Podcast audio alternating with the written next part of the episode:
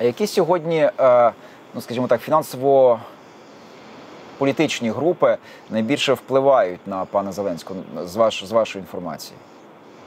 Ну, це в принципі не секрет. Я думаю, що е, перш за все на нього впливають його радники. Це керівник е, адміністрації президента Андрій Єрмак, і це безумовно його помічник Шакір. Тобто, в принципі, це дві людини, які найбільше впливають. Ну тут я не відкриваю Америки, це загально відомі історії.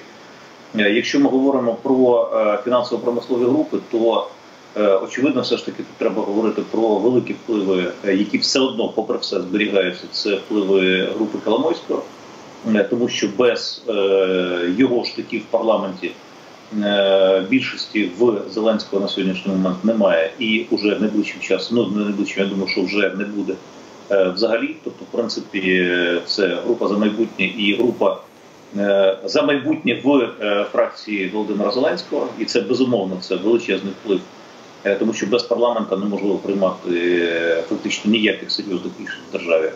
Е, з іншої сторони, безумовно, треба говорити про величезні впливи групи СКМ або групи Ріната Ахметова на прийняття тих чи інших рішень Володимиром Зеленським.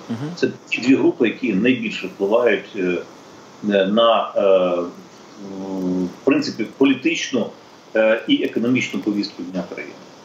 Я ну, знаю, що... З іншої сторони, треба говорити про Е, те, що зараз е, все ж таки відбувається величезне посилення групи.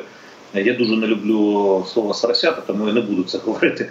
Е, але це величезне посилення тих груп, які так чи інакше орієнтують себе як провідники політики демократичної партії Сполучених Штатів Америки.